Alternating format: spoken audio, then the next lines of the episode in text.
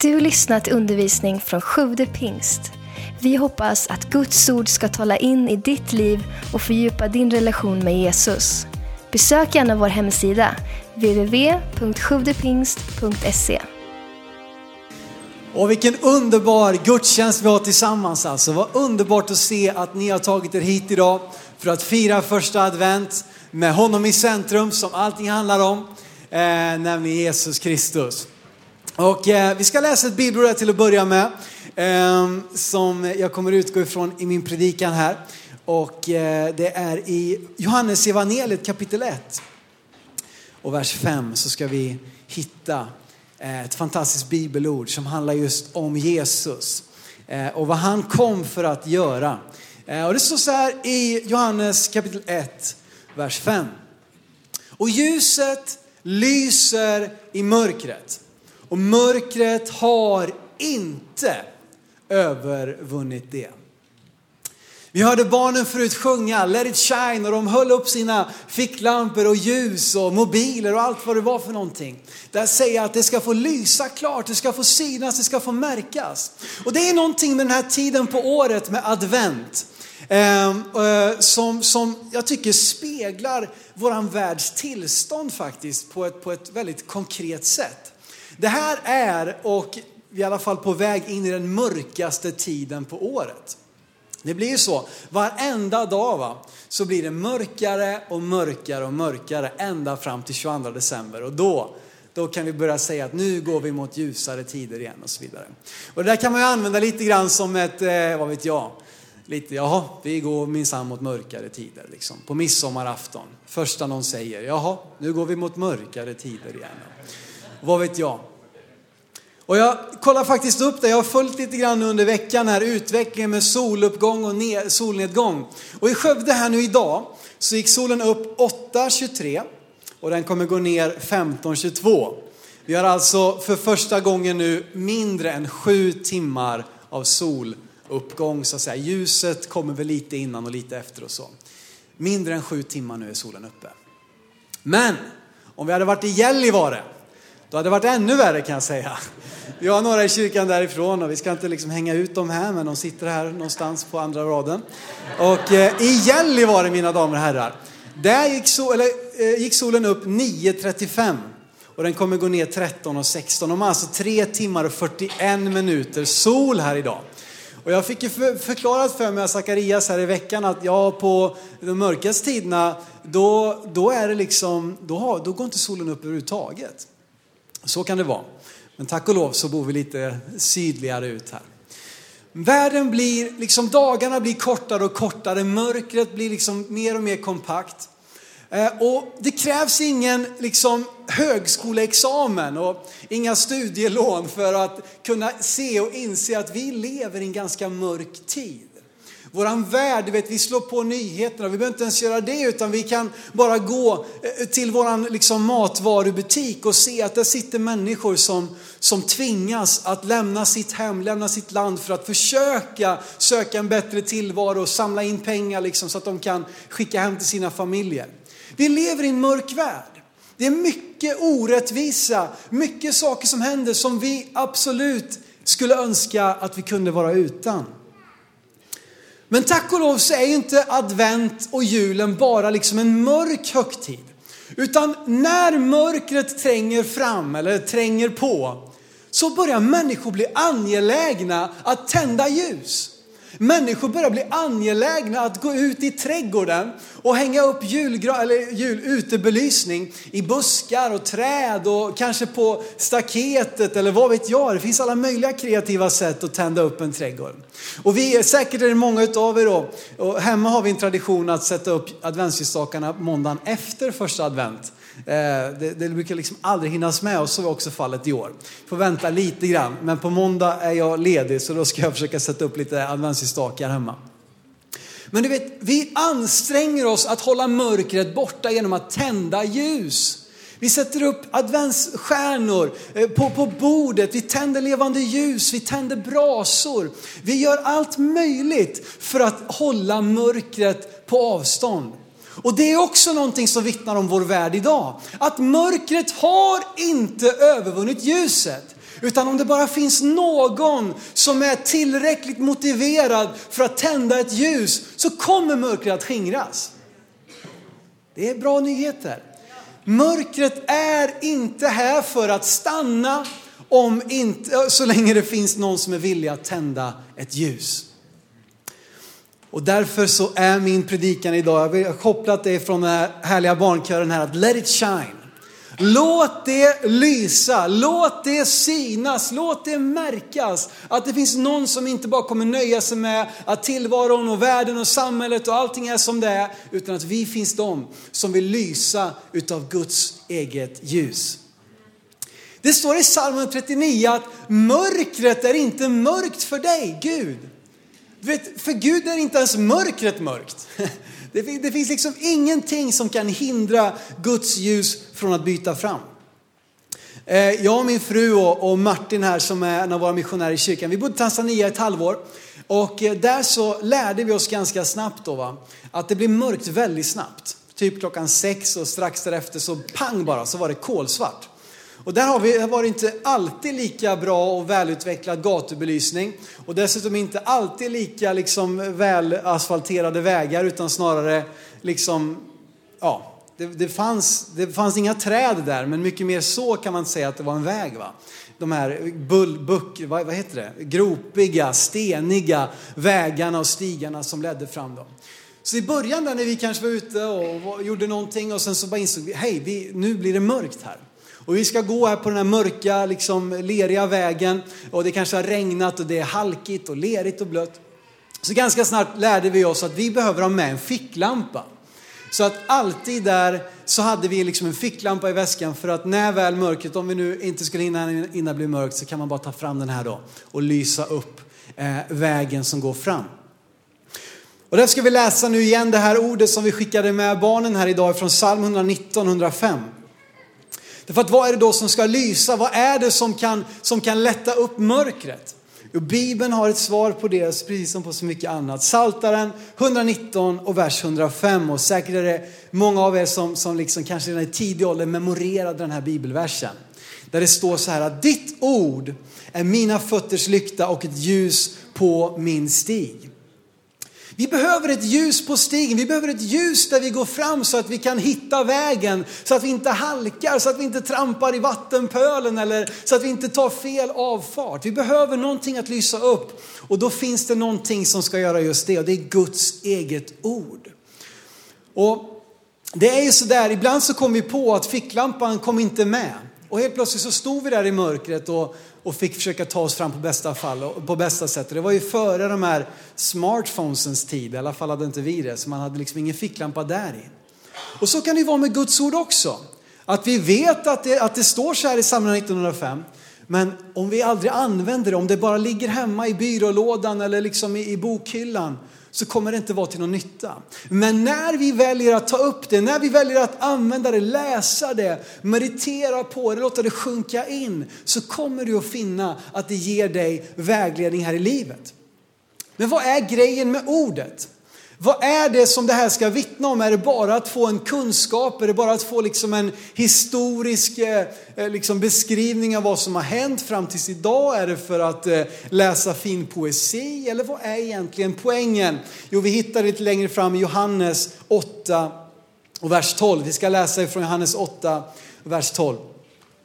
Där, där liksom själva centrumet, vad Bibeln kretsar kring var ända från sida 1, ända från innehållsförteckningen tillbaka till liksom kartorna längst bak, så finns det ett centrum, det finns ett mål, ett fokus med Guds ord. Och det är det som Johannes 8 och 12 vittnar om. När Jesus trädde fram där och så står det så här, Jesus talade till dem igen och sa, jag är världens ljus. Den som följer mig ska inte vandra i mörkret utan ha livets ljus. Jesus säger att det är han som är världens ljus. Han är själva det som kan lysa upp vår värld. Och lösningen på det mörkret vi ser i vår värld, det är Jesus. Och det kan ju låta, men det där är för enkelt Simon. Nej, jag tror inte att det är för enkelt. Jag tror att Jesus har precis det vi behöver av att få bli, våra hjärtan förvandlade av honom så att vi börjar älska vår nästa så som vi älskar oss själva. Där vi börjar inse att vi finns här på jorden av en mening, av ett syfte och därför börjar göra någonting vettigt med den tiden vi har här. Så att jag är övertygad om att det är Jesus som kan ge oss, och det finns ju den här underbara sången, Jesus han är svaret för vår värld idag. Nu kunde Klas-Göran bara hoppat upp här och tagit oss med på, ja han är alltid redo här men. Det är så, Jesus är svaret, han är ljuset, han är det som Bibeln kommer att leda dig fram till. En personlig upplevelse och möte med Jesus. Han sa, jag är världens ljus. Och när vi följer honom så ska vi inte vandra i mörkret. Jag har en hälsning till dig idag. Och det är att oavsett hur mörkt mörkret är i ditt liv just nu, så, så sa jag förut att det står att mörkret är inte mörkt för Gud. Hans ljus kan bryta fram i din situation, i ditt liv, i din relation, i din familj, på din arbetsplats och ge ett liv i ljus istället för ett liv i mörker. Och det är så att ljuset ger riktning. Eh, vi har regelbundet träffar för nya medlemmar och där vi liksom eh, introducerar, vi tycker att det är värdefullt att alla som kommer med i kyrkan liksom får samma väg in. Och där har jag lyssnat, jag, tror, jag vet inte hur många sådana träffar vi har haft nu de här senaste fem åren. Men då har jag förmånen att lyssna på Sven som delar vår vision gång på gång på gång på gång. Så jag kan, jag kan säga ordagrant tror jag, precis där liksom. Och han har en sån bra bild när han talar just om vision. Och så säger han att bristen på vision, det är precis som när en grupp människor befinner sig ute i skogen och det dessutom är mörkt. Du vet, och har man då liksom inte med sig Royal Rangers och scouter och, och liksom, eh, eller såna här, eh, vad heter det, fallskärmsjägare eller något annat där ute i skogen, så, så vet man ju inte vart man ska ta vägen. Och det är ingen som kan liksom tyda Polstjärnan och vart, eller det kanske i och för sig någon kan då, men låt säga att det är molnigt. Va? Det är mörkt ute i skogen, det är en grupp människor, vart ska vi ta vägen? Och de här kommer ju börja komma med massa olika idéer. Ja, men här går en stig, ja men är du säker på att det är en stig? Och här finns ett träd. Och, och jag har hört att liksom myrorna de går alltid åt norr och, och liksom honungen den flyter alltid bra så här dags och så vidare. Vad vet jag, vad man har för grejer att hitta vägen va. Och liksom Ja, men vinden blåser hitåt, då går vi däråt. Utan ljus kommer människor att dra i massa olika riktningar. Utan vision kommer människor att dra i massa olika riktningar. Nej, vi går hitåt. Nej, det här är vägen. Nej, det här är svaret. Nej, det här är sättet. Men tvärtom, låt säga att du är där ute i den här gruppen och alla drar åt olika håll och alla vill något eget. Och så helt plötsligt så ser man ett ljus där borta. Hej, det lyser där borta. Det måste finnas någon där. Kanske är det någon liksom eh, erfaren jägare här som sitter ute där och har tänt en brasa och kan visa oss vägen. Kanske är det ett hus, kanske är det en stad, kanske är det någonting. Och ljuset, helt plötsligt så ger en riktning och människorna som förut drog åt alla möjliga håll. Om de ser ett ljus så kommer de att börja dra. Hej, det finns ett ljus här borta, vi går i den riktningen. Och så där är det när Jesus får börja lysa in att han vill ge riktning. Hans ljus vill ge dig och mig riktning. Vision, någonting man ser, någonting som visar oss vägen. Och motsatsen är också sann, precis som jag sa här på början av mitt exempel. Att där mörker råder, det splittrar, det förvirrar. Det, det, det drar oss i olika riktningar. Men ljuset ger oss en riktning, en färdväg, någonting att staka ut vägen emot. Jesus är världens ljus. Och vi behöver sätta vårt sikte på honom. Och det finns ett ljus, det finns någonting som vittnar om någonting som ännu inte har hänt i Bibeln, som löper som en röd tråd. Ett visionsljus som bör ge oss riktning. Ehm, och det ska vi läsa ett av bibelorden som handlar just om det i första Thessalonikerbrevet kapitel 4. Därför att advent, det är ju alltid någon som tänker att det betyder väl att vänta. Men det betyder inte det, det betyder ankomst. Och det är klart att då kan man ju säga att vi väntar på hans ankomst naturligtvis. Men advent betyder ankomst. Och vad är det för ankomst vi pratar om? Naturligtvis kan man ta det på ett personligt plan, att Jesus vill komma in i varje människas liv. Och det här kan bli den första advent när du välkomnar honom in i ditt liv. Det här kan bli julen där din familj fick uppleva honom. Det här kan bli tillfället då Herrens advent får drabba dig och ditt hus. Men det finns också någonting mer än andra advent, att Jesus ska komma åter. Vi ska läsa här i första Thessalonikerbrevet 4, 15-18. Paulus undervisar här och vi ska läsa tillsammans. Vi säger detta enligt ett ord från Herren. Vi som lever och är kvar till Herrens ankomst ska alls inte komma före de insomnade. När en befallning ljuder, en ärkeängels röst och en Guds basun, då ska Herren själv komma ner från himlen och de som har dött i Kristus ska uppstå först. Därefter ska vi som lever och är kvar ryckas upp bland skyar tillsammans med dem för att möta Herren i rymden. Och så ska vi alltid vara hos Herren. Här kommer nyckelversen. Trösta därför varandra med dessa ord. Jesus kommer att komma tillbaka. Han kom hit för 2000 år sedan, han föddes som, en, som ett enkelt barn och han uppfyllde Bibelns profetier om att Messias, då, den utlovade, skulle komma som ett lamm, som ett offerlamm och dö i ditt och mitt ställe, ta våra synder så att vi kunde få en väg öppnad igen till Gud, till relation med honom. Men Bibeln är också full utav profetier om att Messias ska komma som ett lejon, som en kung. Och inte den gången komma för att offra sig utan komma för att återupprätta Guds rike på nytt. Han kommer att komma tillbaka. Och jag är ingen expert på det här området och ibland så får jag frågan varför predikar vi så lite om att det ska komma tillbaka? Och vissa kanske har varit vana vid att det är nästan det som predikas i stort sett var och varannan söndag. Ehm, och personligen har jag stor respekt för det här ämnet och jag kan inte reda ut allting. Vet du. du kan få sådana här frågor. Va? Ja, men är det, är det pre, mid eller post tribulationen du, du tror på? Och hur är det med det här vilddjurets huvuden och, och de här? Och det är skökor vet du, och det är Babels torn och det är saker som ska hända och, och människor ska hit och dit och när fikonträden blommar på träden och då ska det hända och ni ska se tecken i skyarna och, och du vet jag liksom, you, du, liksom, you lost me at hello ungefär. Va? Eh, och, och, och jag skämtar lite grann här, va? men jag är inte en expert att kunna reda ut alla detaljer kring exakt hur kommer det gå till och, och vad ska vi se och vem är, vem är det som, som liksom är den här björnen och vem är det som är, ja du vet, det är intressant att studera och jag vill verkligen lära mig mer. Vi, hade, vi läste Uppenbarelseboken tillsammans här på tisdagsmorgnar eh, under under året kan man säga. Eh, och lärde oss mycket mer. Men det finns en sak som är väldigt tydlig. Det finns en sak som jag tror att vi ska lyfta fram och det är att Jesus kommer att komma tillbaka. Oavsett hur det går till, oavsett om jag måste uppleva vissa vedermödor eller inte före det händer, så vill jag vara redo. Så vill jag leva med det visionsljuset i mitt liv. Det finns någonting där framme som ger mig riktning, att Jesus ska komma tillbaka. Och det måste vara det som vi ställer in våra liv efter, det som vi riktar in vår församling mot. Hej, Jesus ska komma tillbaka. Om det händer om fem år, om hundra år, det vet vi inte. Vi kan absolut försöka ha en aning och vi kan få, genom en helig ande få vägledning och förstå tider och stunder. Men vi vet att han ska komma.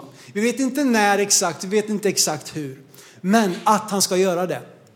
Och det måste vara det som ger oss den här riktningen när vi är som en grupp som vill dra alla möjliga håll. Hej, Jesus kommer att komma tillbaka. Och sen står det här också, trösta därför varandra med dessa ord. Jag vet att det kan vara skrämmande detta med att Jesus ska komma tillbaka. Och inte minst när man läser texterna om det så verkar det vara en väldigt dramatisk tid, en väldigt tuff tid på många sätt. Och det kan vara skrämmande. Jag minns bara själv, inte just om Jesu ankomst och så när jag var ung, men just det här med evigheten. När jag var liten eh, grabb, va? jag hade så svårt för det här med evigheten. Jag ska leva för evigt och det var ju någonting gott. va. Men, men, men jag, jag upplevde inte att det var något gott, utan det var så skrämmande tanke. Vad ska jag göra i all evighet? Alltså, jag är ju liksom redan uttråkad. Och så ska vi hålla på helt, liksom, vad är det vi ska göra liksom? Jag hade mina Munken och Kulan-kassetter där som jag lyssnade på liksom gång på gång, men jag kan inte göra det hur länge som helst. Liksom. Och jag brukade gå in till, till liksom ibland och väcka mamma och pappa och bara, alltså jag kan inte sova och så vidare. Och de, jo det kan du göra och så vidare. Och så lärde jag mig till slut i alla fall att inte vara skrämd av det, utan inse det att det är det, oavsett om jag inte begriper vad vi ska göra, allting, så är det det bästa jag kan vara med om. Det är ett hopp, det är ett mål, det är någonting fantastiskt. Och likadant med Herrens ankomst, att Jesus ska komma tillbaka. Låt inte det skrämma dig. Det står trösta varandra med dessa ord. Och de predikanter som har använt de här texterna till att skrämma upp folk, kanske jag kan få be lite om ursäkt för, liksom, som, som en kollega. Men att vi måste ha det som en visionsriktning, ett ljus som lyser upp. Och vad, vad, det ger oss ett fokus. Det ger oss ett allvar, absolut, men det ger oss ett fokus, en inriktning. Att det här kommer inte vara för evigt. Vi, vi, liksom, vi kan bygga, vi kan fixa och trixa, men vi måste hela tiden ha det här som ett visionsljus. Det här varar inte för evigt. Och jag vill leva redo för det första att Jesus ska komma och jag vill få med så många som möjligt. Ingenting får bli viktigare än att en till människa ska få möta Jesus. Ingenting får bli viktigare än att en Liselott kan stå här uppe, även om hon levde liksom nästan hela sitt vuxna liv eh, och, och, kände liksom en distans från kyrkan, att hon får komma tillbaka här och finna en gemenskap, finna en värme, finna en tro och få bekänna ut genom dopet. Ingenting får vara viktigare än det. Min bekvämlighet får inte vara viktigare än det. Och vi får inte fastna i saker som drar oss bort ifrån det här visionsljuset. Kompassen måste vara ställd spikrakt på att så många människor som möjligt ska få höra och få en chans att ta emot Jesus i sina liv. Här i Skövde, i Skaraborg, i Sverige, i Europa, i hela världen. Är det någon som är lite exalterad här på förmiddagen? Och jag måste gå tillbaka till mig själv. Varför tappar jag så lätt fokus? Varför börjar jag prioritera saker som egentligen inte har någonting med Guds rike att göra? Och jag säger inte det här för att liksom kasta liksom skuldlappar på er. Nej, låt detta få ge dig en visionsriktning. Låt det få ge dig en kompassriktning. Att hej, Jesus kommer. När han gör det vill jag vara redo och när han gör det så vill jag ha så många som möjligt med på det tåget. Här kommer du och jag in. Yes. Matteus kapitel 5. Matteus kapitel 5. Inte nog med att Jesus säger att jag är världens ljus. Så kommer han här in med en undervisning i bergspredikan som också vittnar om din och min plats. Matteus kapitel 5 ska vi läsa det tillsammans. Välkända ord återigen. Där Jesus står och har en predikan om de människorna som tillhör Guds riket. De människorna som har tagit emot honom i sitt liv. De har någonting att ge den här världen och det står så här i Matteus 5, 14-16.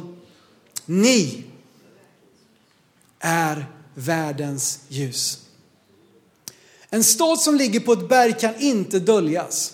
Och man tänder inte ett ljus och sätter det under skeppan utan man sätter det på hållaren så att det lyser för alla i huset. På samma sätt ska ert ljus lysa för människorna så att de ser era goda gärningar och prisar er far i himlen. Du är världens ljus. Du som har tagit emot Jesus som din personliga Herre och Frälsare, du är världens ljus. Du har någonting som den här världen behöver. Och det finns, kan vara så lockande att sätta det här ljuset under skeppan som det står här, att dölja det, att lägga det i garderoben och inte liksom våga, men vad har jag att ge? Vad har jag att bidra med egentligen? Ja, du har någonting fantastiskt. När ditt liv har blivit antänt utav Jesu eget ljus så blir du helt plötsligt bärare utav det ljuset som är världens ljus, som är det den här världen behöver. Du har någonting fantastiskt att bidra med. Och inte genom att liksom framhäva dig själv utan det är att framhäva det ljuset du har blivit bärare utav. Att få vara en person som speglar vem Jesus är till din omgivning. Och kanske att det där har fått liksom hamna lite grann i bakgrund, liksom bakom. Att det har fått ta en sekundär plats, att du har tänkt, nej men jag har nog inget att ge. nej det är nog alltså, strunt samma, det får väl någon annan ta hand om. Men Jesus säger det klart och tydligt att ni är världens ljus. Och om inte vi börjar lysa av honom, om inte, om inte vi låter it shine, vem ska då göra det? Den här mörka världen vi lever i. Vi som kristna, vi som Kristi kropp behöver liksom resa på oss, sträcka på oss, inse att hej, du är världens ljus. Det är ingenting du liksom har eller måste köpa utan du är det när du har tagit emot Jesu ljus i ditt liv.